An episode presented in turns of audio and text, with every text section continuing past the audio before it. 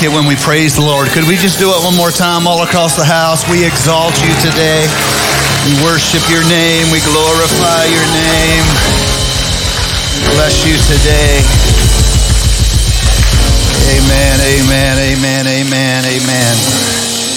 Before you're seated, uh, smile at your neighbor and say, Pastor's preaching on mental health. That means this service is for you.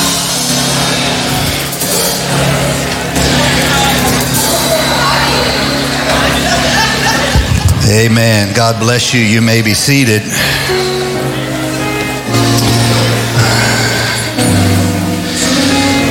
So let me start out by uh, saying that um, I am going to be doing for the next few Sundays that I preach. I will miss one Sunday, but uh, for the next few Sundays I preach, I'm going to be talking about a biblical approach to mental health, a biblical approach to mental health.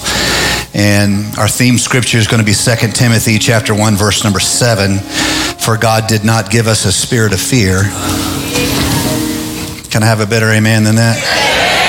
But of power and of love and a sound mind.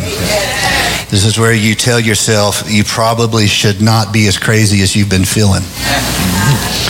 Because the Lord is here to give you a spirit of power spirit of love, and a sound mind. So, um, I want to I want to start out first by confessing that um, talking about mental health in a church context uh, can be difficult because the church and the larger Christian community has this difficult relationship with mental health. On one hand, uh, we don't know if it's okay because we suspect if we had the real Holy Spirit that we wouldn't have problems. Um, we suspect that if we went to the real church, we wouldn't have problems. We suspect that if we could just shout loud enough on Sunday, we wouldn't have sleepless nights on Monday. Uh, and yet, life, uh, life is uh, a good bit more difficult than uh, some of our plans and we find ourselves facing things we did not expect to face. Uh, we find ourselves dealing with difficulties that we did not see that coming. So let's do a quick survey. How many of you have ever dealt with a situation that you just did not see coming in any manner whatsoever? It was completely out of the blue. I did not see that coming. Uh, and circumstances like that, they quickly uh, bring you to a sense of the end of yourself Y'all, we're about to have revival in here. We got James on the front row. My God. Somebody say Maha. This I say Maha. This I say, come on. James on the front row, y'all. We're about to break it down in here. James is doing a great job shepherding our music ministry here at First Church. And uh, we're so thankful for him. And I'll speak for everybody. We see you. You're doing a great work. Um, uh, back to the subject of mental health. This is why James is on the front row, and um, his wife is here supporting him, and we're th- very thankful about that. It's it's very difficult for us church people because, um, you know, uh, if if we were if we were real Christians, this wouldn't be a problem. We suspect. Um, and we secretly believe that real Christians don't struggle with issues of mental, uh, mental health.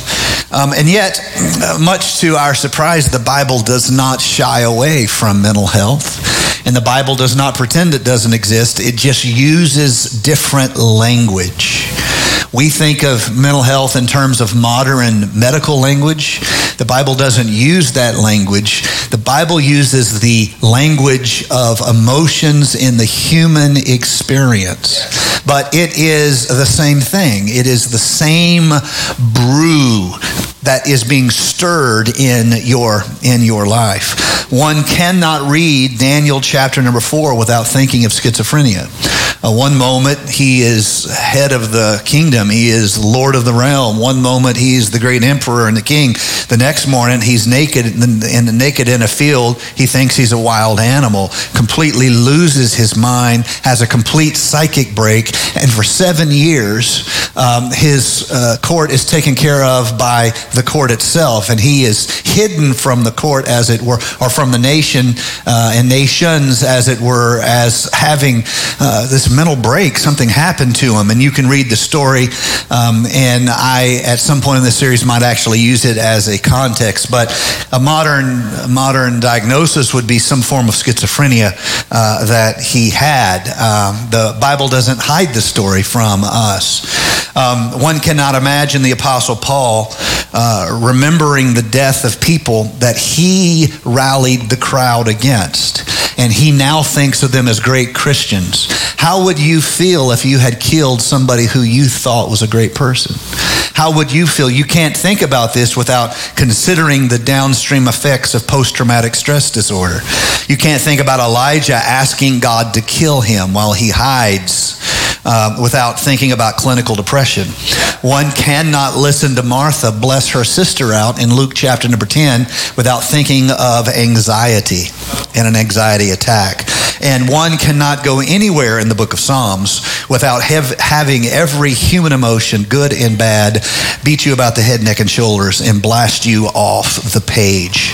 So we Christians pretend like mental health isn't a thing, uh, and we pretend like what you really need to do is run another lap and that'll make you right, or uh, you need to get out in the aisle. And sometimes you need those things because they represent a break of your own solution and a full surrender by action to what God could do in you. One of the reasons why we have altars is because of the opportunity for you to have an action step, a break in your little package of solutions. You come to the altar because you know what you've done? You've just had a break in your little package of solutions. And by that actual step forward, it is a type of confession by action. I need your help. If you're sick, call for the elders of the church. Let them anoint you with oil. Set aside your solution package and submit yourself to Almighty God. Actions, worship services, prayer times, all of that is good. And yet, oftentimes, let's just be real, forgive me in advance if I'm distressing any of you here. And um, I was going to say, forgive me if I'm distressing any of you out, of, out there. Um, but um, some of the people out there, maybe I need to distress. And some of the people in here, maybe I need to distress. And if you're just watching to criticize, God bless you. We love you. Hope you stub your toe but no more, just your toe. Now, it was funny. Uh, anyway, moving along. what is the difficulty of admitting uh, that we can be sick in our mind and in our habits?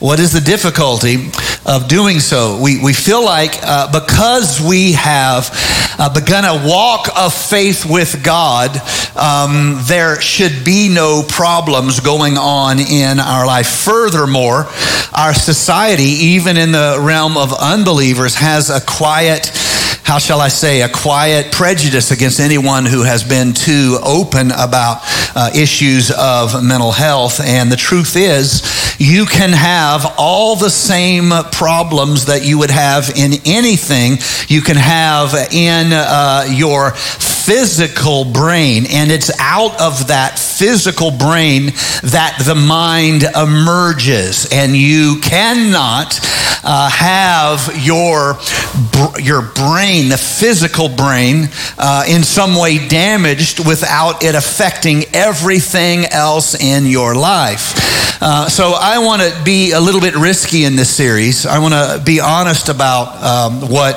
about this subject, and I want to preach about it because I don't see many people uh, doing it, and I think it is one of the great unspoken problems in the context of a church uh, and the church community at large. How do we, as believers, uh, live uh, deal, heal, overcome from mental health issues. First of all, we have one option is to pretend like it doesn't apply to us. I know lots of um, religious people who have chosen that option to pretend like it doesn't apply to us. Uh, on the other hand, um, we can pretend like the church has nothing to say there. Uh, just as I have been somewhat at times critical of uh, the mental health profession, let me be um, let me be honest about some of the weaknesses of the church response. Um, we can believe that um, if, as long as you need as a pick me up, the church is here for that. But if you have real problems, you need to go get on drugs. Um, we, we, can we can be aired on that on that part. We can we can pretend as though as long as you just need a hug and a, a blessing, then the church is here for you. But the moment you have a real issue, the Bible has nothing to say to you anymore. You need to go get medical help. Now, both of these are misconceptions. There is a fear uh, in church community that um, if we pretend to speak real mental health answers to people in the language of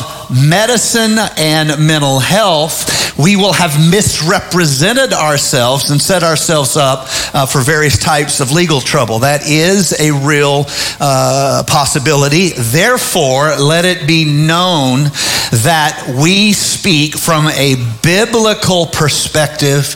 We do not claim medicine, we do not claim psychology. We let the Bible speak, and we have found there is no greater source than a biblical worldview. That's what I'm talking about here today. I think mental health issues are more uh, rampant now on for several reasons. Um, for one reason, uh, we actually have more uh, time where we live in the space of thoughts and not in the realm of labor. Um, if you are working all day digging a ditch, you do not have energy to worry about existential angst. You be tired. you are exhausted. You don't have time to sit around and, you know what I mean? Uh, but if you are having a life of reclining, if you're having a life of sitting back rather than leaning forward, uh, it's natural for you to begin to think all of these things. This is called a, uh, Maslow, Maslow's ladder of needs. Uh, your potential for chaos within your soul doesn't go away because you're no longer worried about food. Now you worry about what people think about you. Come on. There's something in our brains that is prone to a certain level of chaos that must be chosen against and disciplined. And if you don't do that, your life as you are currently living it will conspire to make you more than a little bit crazy. You may worry about your job or you may worry about whether or not your neighbor made fun of your shoes, but you will worry about something. And here we as a society have upscaled that with this phenomenon of comparing ourselves one with another, but now on social media. What do I mean by that? When I was growing up, there was the high school say, and if you were one of the cool kids at the high school, I mean, there'd be a handful of cool kids and the rest of us nerds, and um, we looked at them and we compared ourselves to them, but the truth is, uh, they weren't that much different than us. They're from our neighborhood, they lived our life. Uh, they didn't fly around on a private jet and holiday on a family yacht. I didn't know anybody like that. And so I compared myself to them, and there wasn't that much room between us, if you understand what I'm saying. Nowadays, our kids grow up, they don't compare themselves to somebody who is fairly close to them. They compare themselves to somebody who won the gen- genetic lottery and is one of the most beautiful people in the whole wide world, uh, who inherited a trust fund and now is able to skate on the accomplishment of their parents and have a million, two million followers. You don't compare yourself to anybody from the same continent. You compare yourself to somebody who they have a completely different deck of cards to live from. Amen. And you feel like there's no hope for me, there's no chance for me, there's no way for me to have a good life. I'll just hide. I will, in some way, solve this distance between the life I have and the life I wish I had with a form of budding self hatred. And so now we have a, a, generation, you guys, to speak to our young people who are in here, uh, which is our bold uh, group. We love you guys. You guys are better versions than the rest of us. We love you. Um, that's why I had Pastor Cam up here starting out, um, is uh, because of this difficulty you face where you are tempted not to compare yourself to the kid on the football team who is slightly bit, a little bit faster than you and maybe slightly a little bit cooler than you. No, you're comparing yourself to some virtual reality star who uh, has arrives in a private jet and has no need to drive a car because he or she has, you know, people for that. It makes no sense whatsoever for you to try to judge your self-worth off of them. All you've done has set yourself up in a lose-lose circumstance. And then you wonder why your life feels miserable. It's not fair. Um, uh, so psychology comes along and um, it makes some mistakes that I want to be honest about. Um, in the same manner that the church can make some mistakes, psychology and psychiatry make some mistakes. On one hand, um, psychology uh, and psychiatry uh, pretends to understand understand things it only has fancy names for and it gives you a labeling system and it makes you think it understands things that it doesn't really understand. Um, there isn't really an objective way to measure a lot of these things, and the only way they can know um, uh, something about you is to ask you how you feel and how you answer the questions of how you feel determines exactly, interestingly, first of all, how you actually feel. I should explain.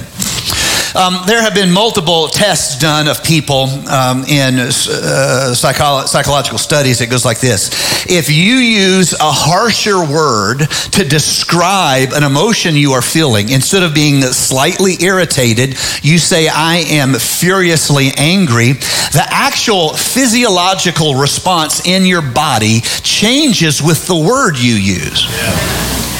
So if your life is terrible, it feels more terrible than it actually is because you've upregulated your perception by the label with which you have defined something. Just in my opinion, this is just uh, tests done in uh, the field.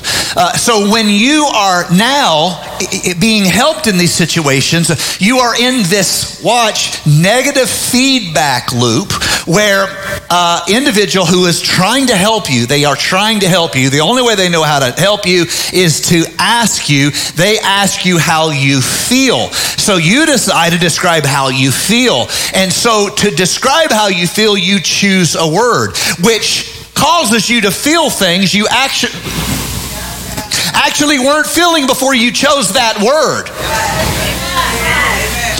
And this loop begins. And the doctor's goal is to get you to change that loop. They want to first understand it, and then they want to try to help you change it. A psychologist is going to try to do it by talking to you and changing the way you think and self talk about that issue. A psychiatrist may do that somewhat, but a psychiatrist has the ability to begin to experiment various uh, psychotropic drugs um, on you. Now, let's let's talk about drugs a little bit here. Um, uh, some churches have a absolutely cut and dried response to um, drugs and usage of drugs. I should uh, try to explain something by using this uh, wonderful illustration I have here. Let's let's talk about drugs. You see my pillow here? That's if you get bored, you can take a nap. And you see my hammer there? That's if I catch you napping, I can wake you up. Um, so um, if you're uh, in a situation where you need to try uh, a drug, um, your psychiatrist will try to find a drug that fits your profile. There isn't really tests for them to do in the sense of brain chemicals. Now, we can test brain chemicals in situ, um, but it's not as though they have a blood pressure test for your brain chemicals. Uh, we know that's how it works. Your brain is a chemical computer of sorts. Um, but the point being here is that to a doctor, the only way they can help you in terms uh, of fixing this mental health is to try various types of psychotropic drugs in uh, your personal experience. So if all I have is a then everything looks like a. Is there anyone who would like to come put their hand on the table and let me try to hit between their fingers with this? So, to a doctor, the only thing they have to try to help you, and they're not bad people because of this, because there's a lot of good that has been done, but we can miss how powerful these drugs are. These drugs can change you in unexpected ways, and once you start them, you have to trust your doctor because you have changed what you're doing in your chemical computer. And I don't want anyone to hear this today and think, oh, I'm just going off whatever drug I'm on. This is what I want to say in this issue. Remember, we're trying to have a nuanced view here.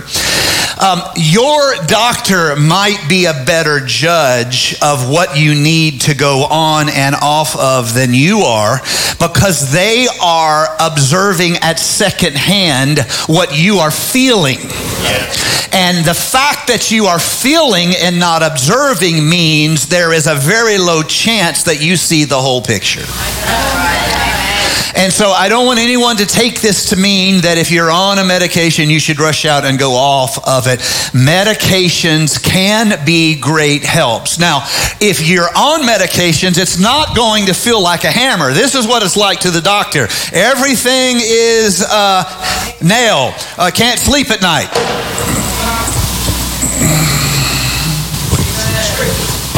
Can't get out of the house.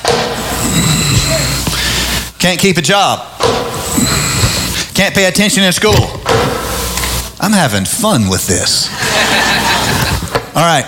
It's not going to feel like it when you're the one taking the drugs. The drugs is going to feel like this. Here's your life. Here's your feelings. Here's your emotions. Uh, and here comes the drugs. Um, here's my life. Here's my emotions. Here's my feelings. Is that all bad? Not necessarily.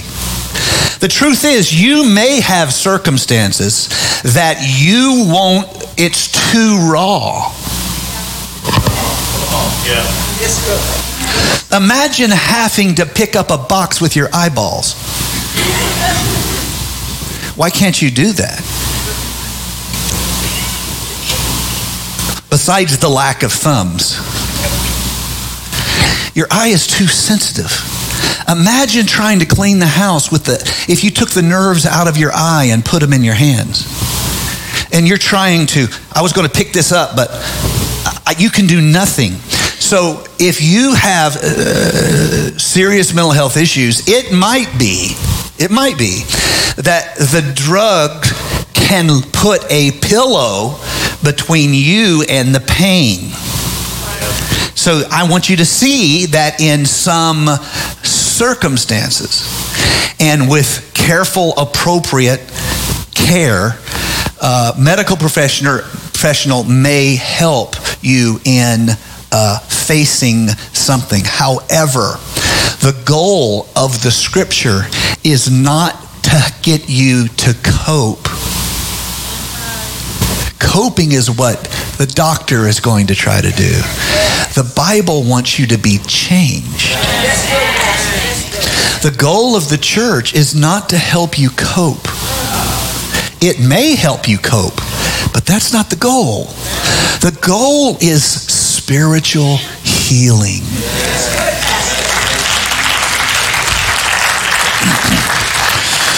So, at its worst, psychology is overprescribed and overdiagnosed. Um, at its worst, it at its best, it can help people, but psychology is very much a science of um, opinion and judgment.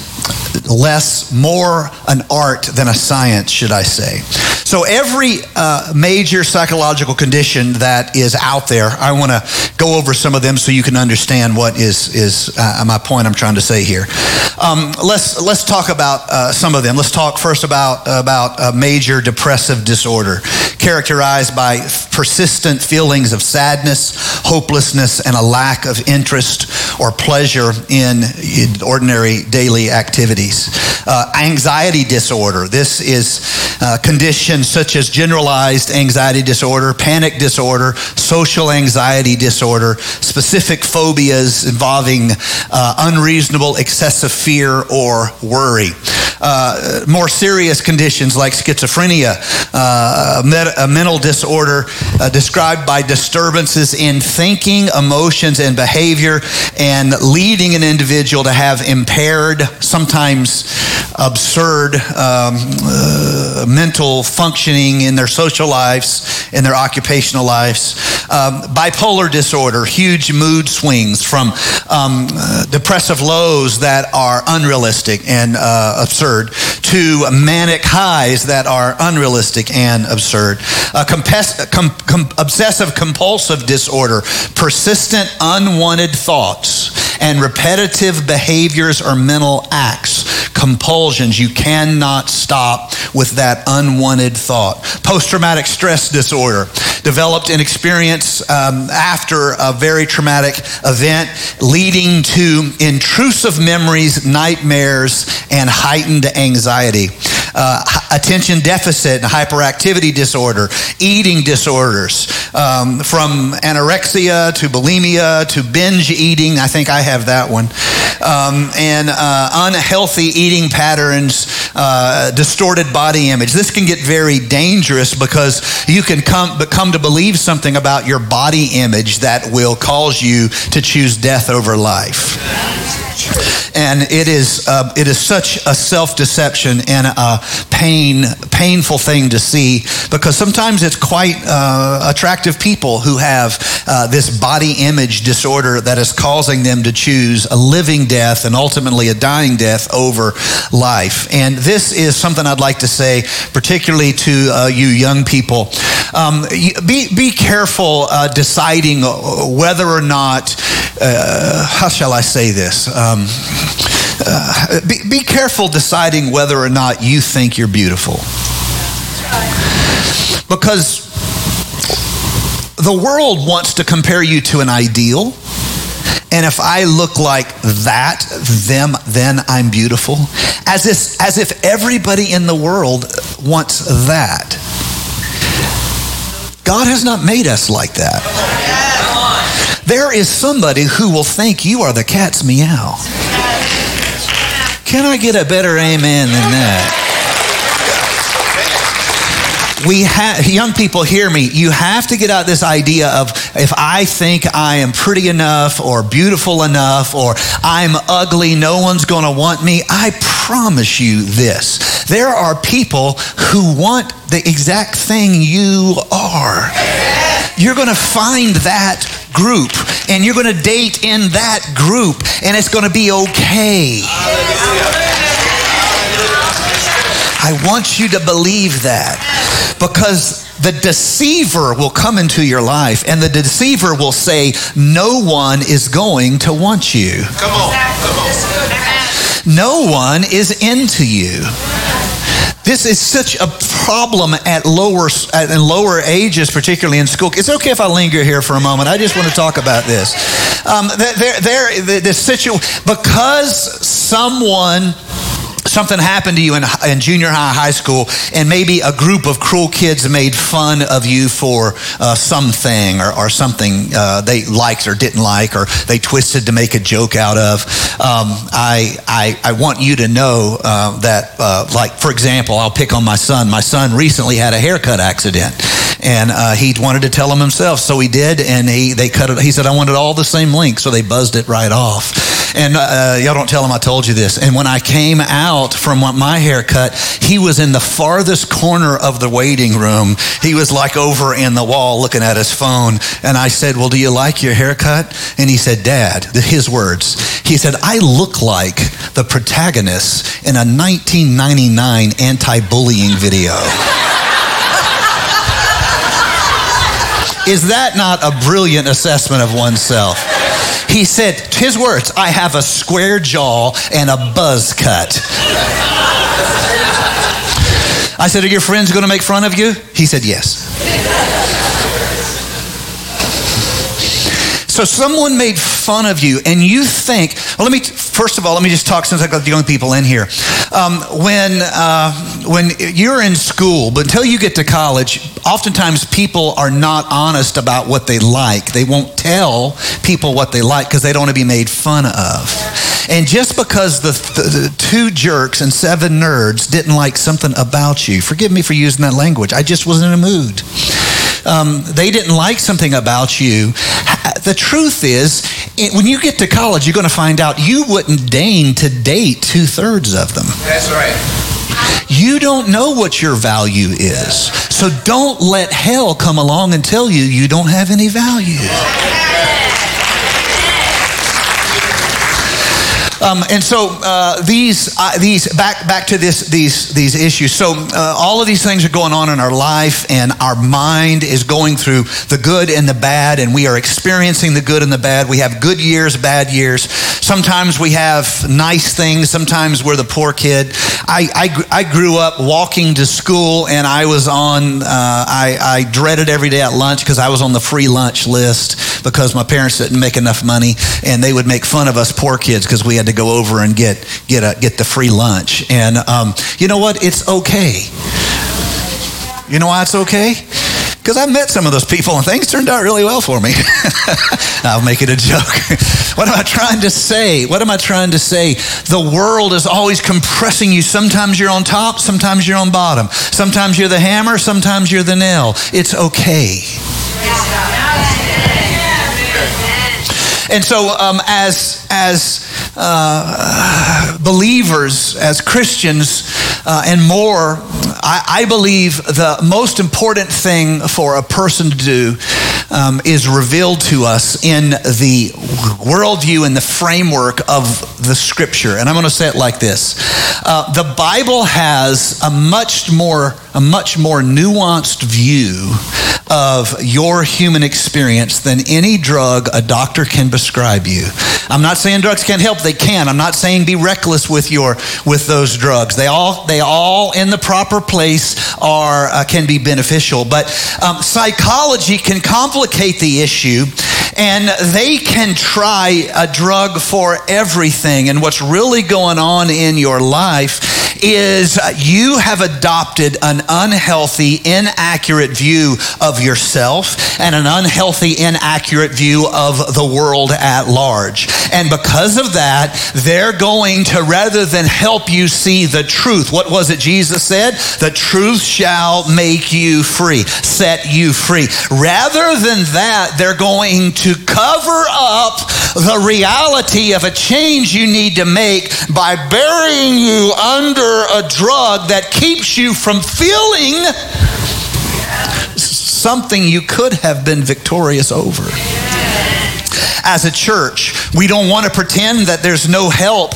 uh, for people in professional care. Uh, let me just point out something that my wife mentioned to me uh, last week that I thought was so helpful after the service.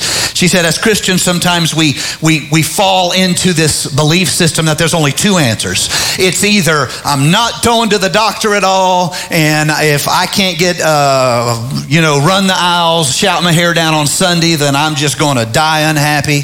Uh, that's one hand. On the other hand, we can act like, oh, the church doesn't deal with that. Go to a doctor and get yourself a little prescription.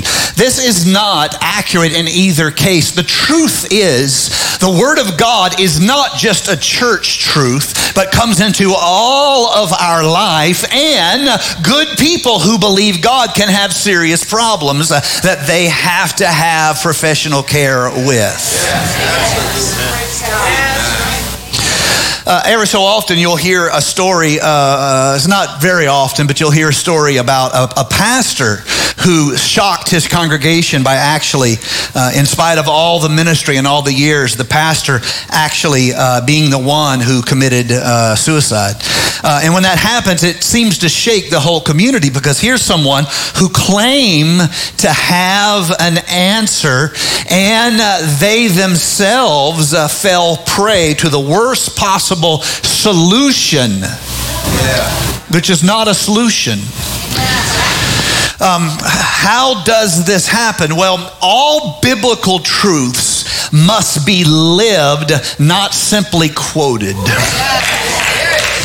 All biblical truths must be lived and not simply quoted. I know people who can quote half the Bible and they're the biggest crooks I know. I know people who will make, they'll talk tongues loudest person in the church every time someone spiritual sits beside them, but they in their life, they are a nonstop mess. Right. It's not quite as simple as our pretend games oftentimes makes it. And so what I want to do and um, try to, this, this message is kind of an introduction to this series I'm doing on a biblical approach to mental health entitled A Sound Mind. Um, I want to give you biblical principles. And I, I want to say, first of all, that the uh, psychological community oftentimes will label things it doesn't understand, and the label will make you think it understands, and then they will hide behind that label because no one wants to say, Look, we don't have a clue. Um, and it will oftentimes overdiagnose uh, diagnose things as though it's better to not feel it than it is to solve it. Is that too much? I would like to give you a biblical approach to these things. If, if the answer of uh, medicine is everything needs a drug solution to it, um, I want to back up from that and I want to tell you that the Bible actually is much more nuanced than you would ever imagine on the subject of the care of our souls and the healing of our minds. The Bible is much more nuanced than you think. You probably have in your mind that the church is just a bunch of simpletons and they just get there and, you know, pray to Santa Claus on high and maybe get what they want. I, I want you to know that's because uh, you don't know the Bible. That's why you have that view. And you're judging the Bible by a few Christians you met on Facebook. Yes. Come on. I wasn't expecting a lot of amens when I decided to preach this message, so I'm okay without getting a whole lot of amens. The Bible has a ton of depth, nuance, and care, speaking truth to the chaos of the human condition in a manner greater than any philosopher I have ever read. In fact, to understand what the Bible is trying to say, you could not find one philosopher. It is as though a philosopher is feeling one part of the elephant, saying the elephant to me feels like a trunk. And someone else is saying, no, the elephant feels like a tree. The Bible is so rich and so deep that I would like to say, as a believer, the first thing I want to do in my life, and the first thing I would recommend you do in your life, when I am aware my mind is troubled and I am in an unhealthy place, is to back up and ask myself, what belie- beliefs am I living? Because the Bible gives you beliefs to live, truths to live. And if you will do that, you will find a much more healthy way of being. Secondly, the Bible does not give, the first point was the Bible is much more nuanced than you would ever believe. In fact, the Bible is more nuanced than any philosopher you could ever read. Uh, the second thing I would say is the Bible is not afraid to leave mystery in the answer it gives. Why is mystery so important? Because the moment you pretend like life doesn't have mystery, you, in my opinion, increase your risk of mental health problems by a very large number. Let me say it this way there's stuff is going to happen and you're not going to know why. Yeah. troubles are going to come and you're not going to know why. And if you would like to be crazy, you could beat your life, your head, your family against the question of why me, but there's no peace there. In this area specifically, I think philosophers from the East are a little bit uh, better than Western philosophers because what Western philosophers have given us as children of the Enlightenment is intellectualism. And intellectualism is the art of talking accurately about things you understand quite literally not at all. This is the role of labels. And so intellectualism will reduce everything to a calculus. It will reduce it to a formula that if you do this, that shouldn't happen. Uh, this is not how life is experienced. Life is not experienced as a formula. Life is experienced like chaos that must be brooded over. And the first image of the divine spirit in the scripture is the spirit brood the spirit of God brooding over the chaos and saying, "Let there be." Um, so uh, the Bible is unique in that it is uh, able to give you the way and leave mystery in it. The best example, I think, of this idea of mystery is a Western philosopher will have you come up with a very precise way of thinking. An Eastern philosopher will tell you a story to which there isn't an answer, but you should think about. A Western philosophy will tell you a name for what you are feeling. An Eastern philosopher will tell you a story that doesn't have an answer, but if you'll think about it, in the East, they call it, they call this a koan, and it's a it's a story that uh, makes no sense, but there is an unexpected benefit to you wrestling with it. What is the sound of one hand clapping?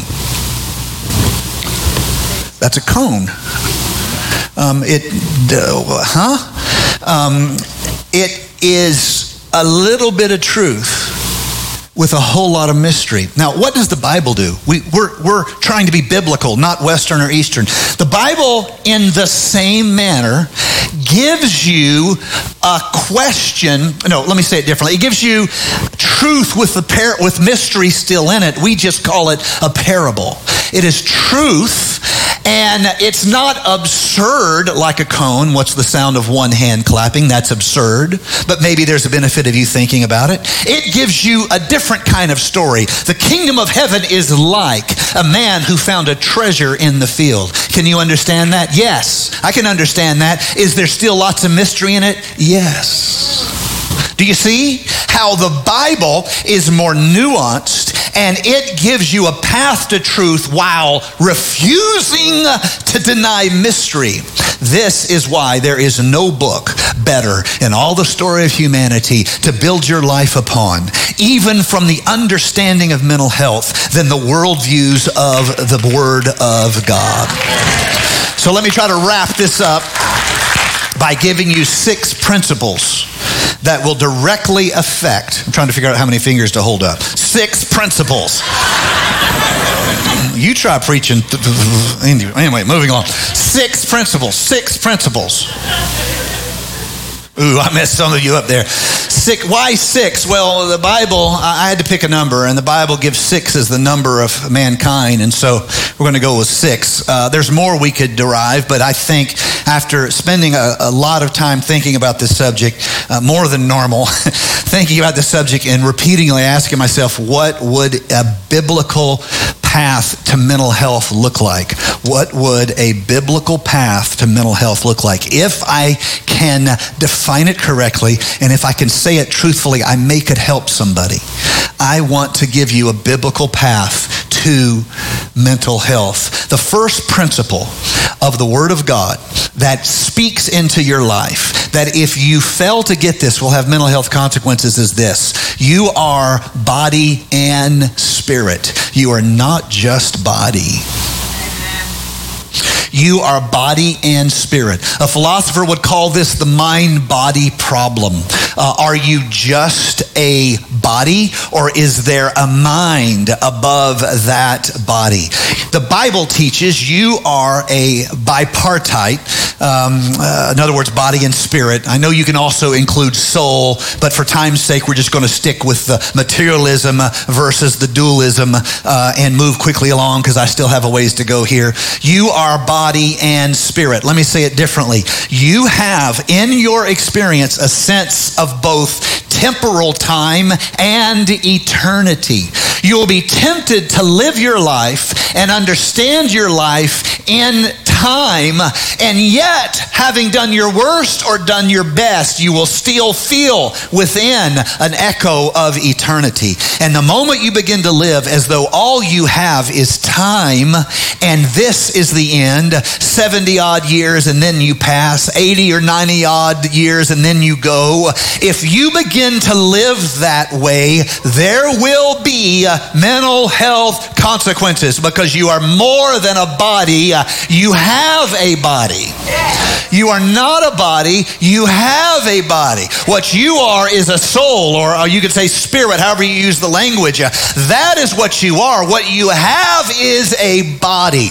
If you throw that away, you will have downstream mental health consequences, and you will try to seek meaning uh, through the body, and you will try to seek purpose uh, through the body, and you are more than that. You will be like the rich man in the scripture who tries to comfort his soul by saying, I have built more barns. You are safer than you've ever been. And God says, Thou fool, this night your soul is required of you. You cannot comfort your soul with the things of the flesh. Second principle you have a divinely apportioned creative purpose that must find meaning. If you fail to do that, nothing else will satisfy you. You have a uniqueness to you. God knew that when He made you. And He is inviting you to use every venue of your life to pres- pursue your unique creativity, even your career, even your business, uh, even your ordinary life. You should pursue it. There's things you should let blossom and bloom in your life, and God gets glory from it. That's why the scripture says, Let everything you do in word or deed all be for the glory of God. You have a creative purpose and a meaning. However, here's the mystery. Young people, listen to me. For much of your life, your wants and lusts will pretend to be your meaning. And you won't know that was a trick until you're in your 30s and your 40s, and your life is full of regrets. Yes. Your wants and your lusts are not your meaning. You are a soul. You have a body. You are not a body that has a soul. Third principle your value must be built on something more enduring than yourself. You are going to pass away. Your value has to connect to the soulfulness of your being, not the temporal nature of your being. Your soul can only be comforted by connecting to something more enduring than yourself. Here is the mystery. However, for much of your life, you will be tempted to look to your peers for your value. The error being you have forgotten they are just as short lived as you are. You won't figure that out until late in your years, that it didn't really matter. If you fail to understand this, there is downstream mental health consequences. Number four, this is a big one. Evil is real. It must be acknowledged and it must be rejected. Yes. Evil is real.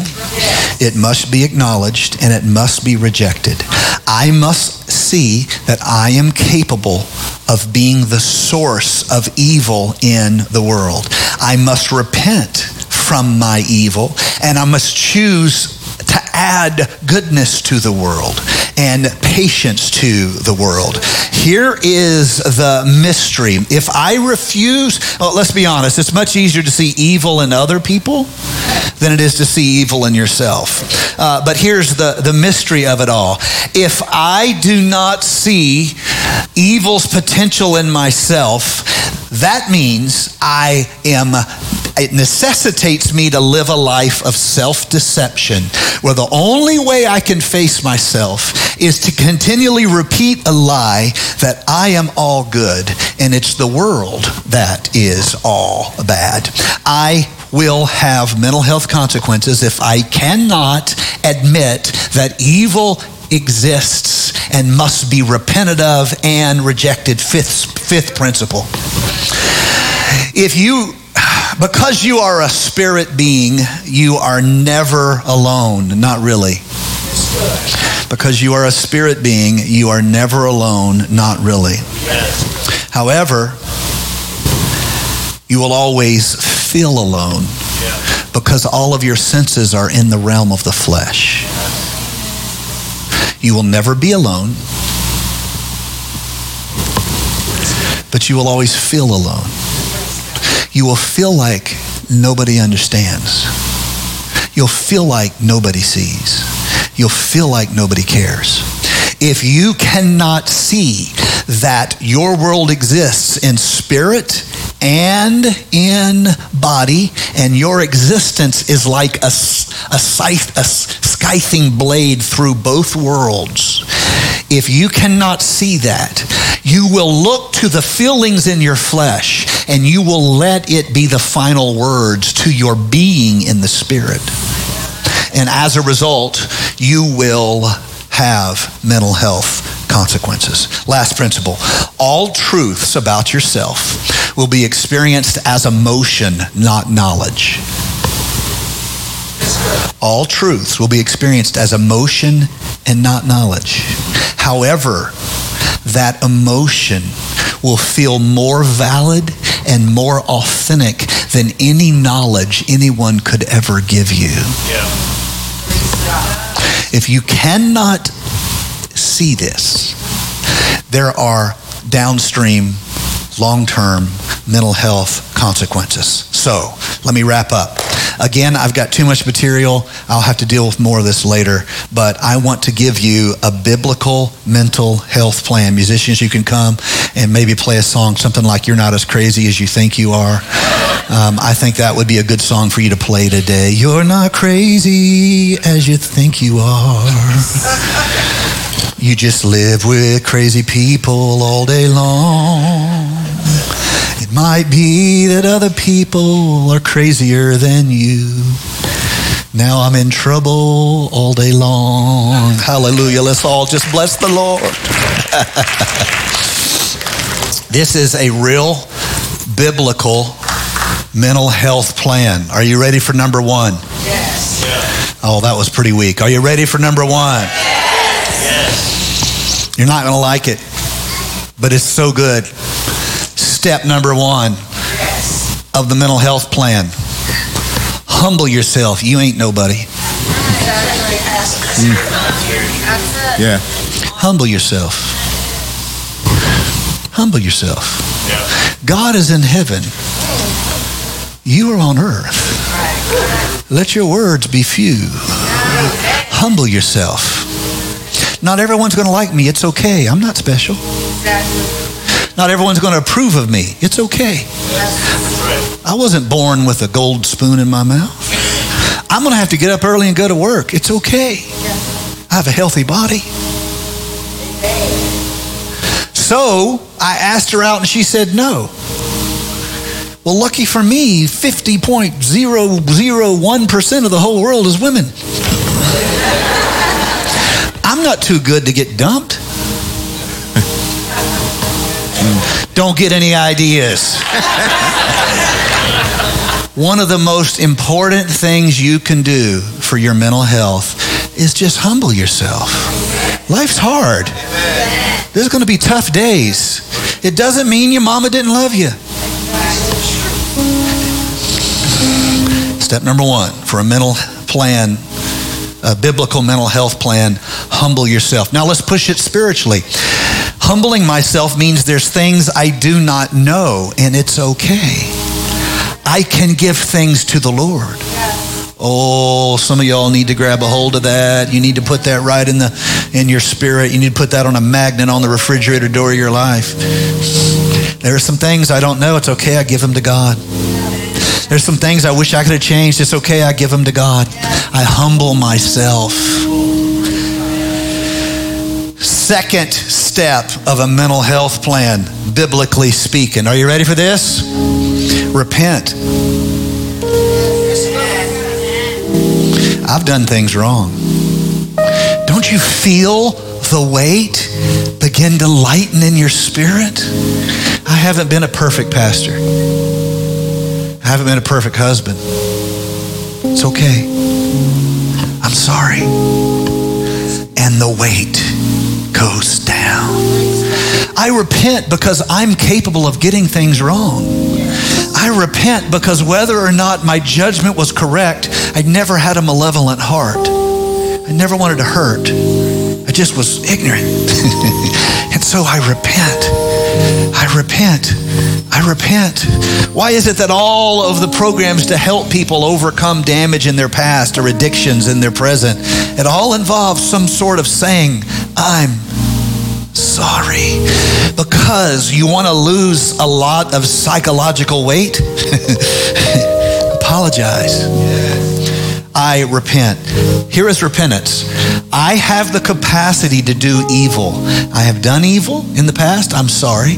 I have hurt people in the past. I'm sorry. I have the capacity. I can hurt more people.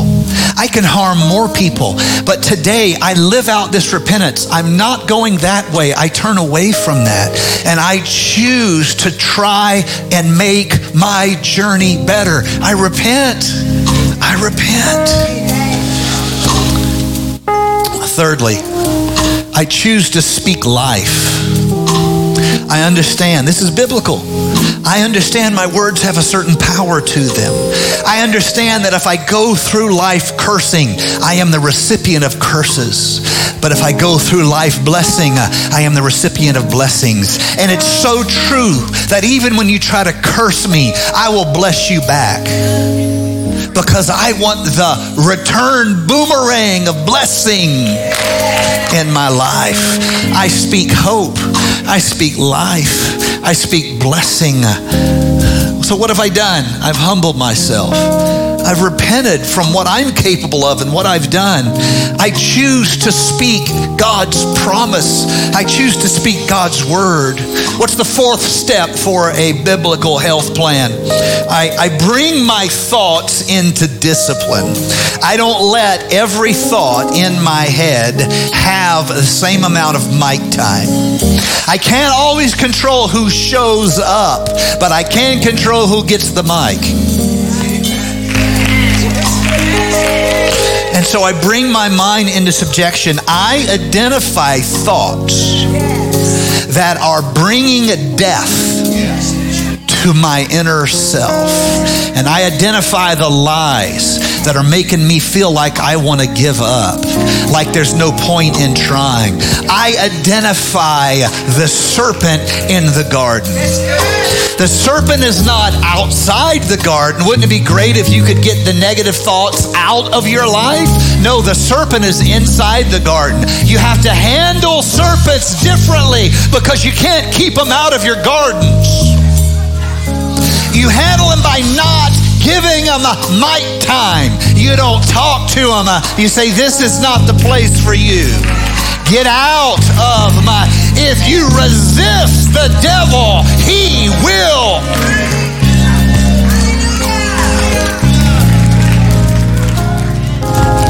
I discipline my thoughts. The next thing, I mistrust my emotions.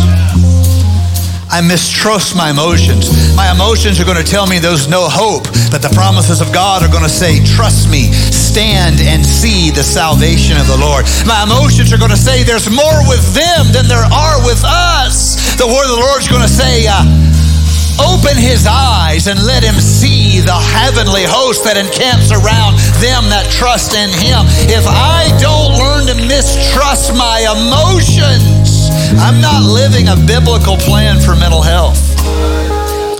Next, I seek my highest good. And I do it by identifying the highest good. We exalt God as the highest good. We exalt Him as the most beautiful image of hope. We praise Him because He is our Creator and He is also our sacrificial lamb. He is the lion of the tree. Every good and perfect gift that cometh down from the Father of light. What am I talking about? I see my greatest ideal in Jesus Christ. I must seek that. He did not say, simply cheer me as I carry this cross. He said, take up your cross. Oh, oh. Y'all just say yay as I go by with my cross. Yay. No, pick up your cross. Seek your highest good. How do I join God in making a broken world whole?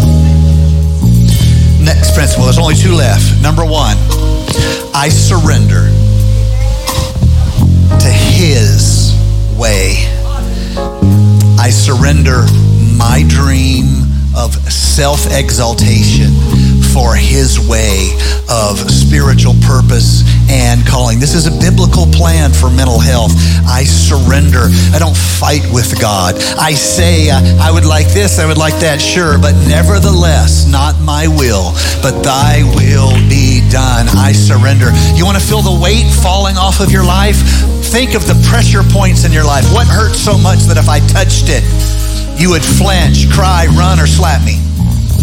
What hurts so much in your life right now that if I walked up and patted you on that pain, you would you would curse me seven ways from a sailor? What is it?